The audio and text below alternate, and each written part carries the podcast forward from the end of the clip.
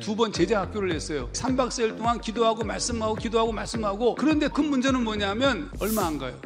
성령의 체험도 하고 여러 가지 은사도 받고 막 뒤집어지고 난리 나고 기가 막히게 괜찮았어요. 그런데 얼마 안 가 문제는. 영적인 체험을 했던 부흥회나 뭐 집회하고 난 다음에 무너지기가 한량없이 잘 무너져. 특히 이성 문제. 잘 믿다가 헤어지면 안 나와. 이게 뭐 어떻게 방법이 없어. 그러니까 아무리 훈련시키고 뜨겁게 했는데도 다 무너지는 거야. 도대체 이유가 뭘까? 그런데 예수님의 제자들도 더 했어, 보니까. 예수님의 제자들은 예수님과 3년 동안 먹고 자고 완전 집중 훈련 프로그램을 받았는데 진짜 안 변해. 사람이 이렇게 안 변할 수가 없어. 베드로가 내가 주와 함께 죽을지언정 주를 부인하지 않겠나이다. 하지만 그날 밤 예수를 부인하였고 뿐만 아니라 예수를 저주까지 하였습니다. 제자들이 분명히 변화된 것처럼 보였는데 변화되지 않았다고요. 우리가 변화된 것처럼 보이지만 변화되지 않았다고요.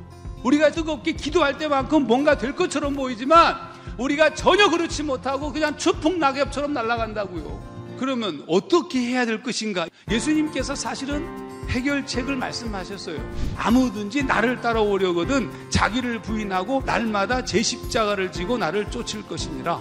자기 부인은 이 악한 욕망이 나에게서 올라올 때 그것을 부정할 수 있는 거예요. 그 자기 부인이 이루어져야 자기 연민에서 벗어날 수 있고 자기 주장에서 벗어날 수 있고 그래야 나를 포기하면서 자기 십자가를 지고 그제서야 비로소 예수를 쫓아갈 수 있는 거예요. 그래서 바울이 이렇게 말한 겁니다. 나는 내 몸을 사정없이 단련하여 언제나 민첩하게 움직일 수 있게 합니다. 먼저 첫째, 여러분의 마음을 훈련해야 돼요.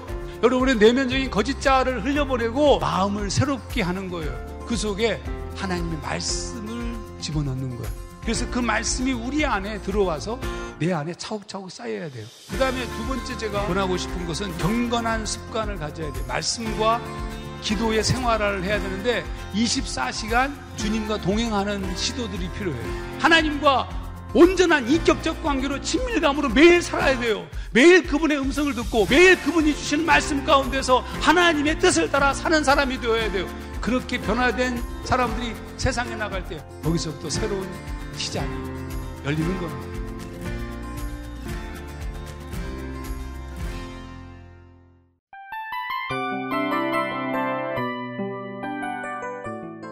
이 프로그램은 청취자 여러분의 소중한 후원으로 제작됩니다.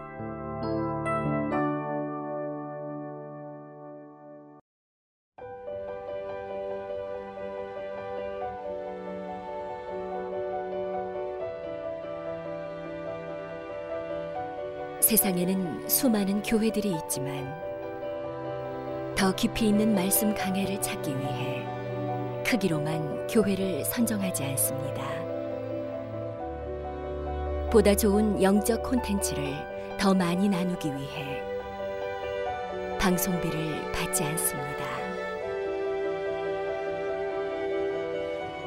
1년 365일 복음만 전하고 싶어서 우리는 광고를 하지 않습니다.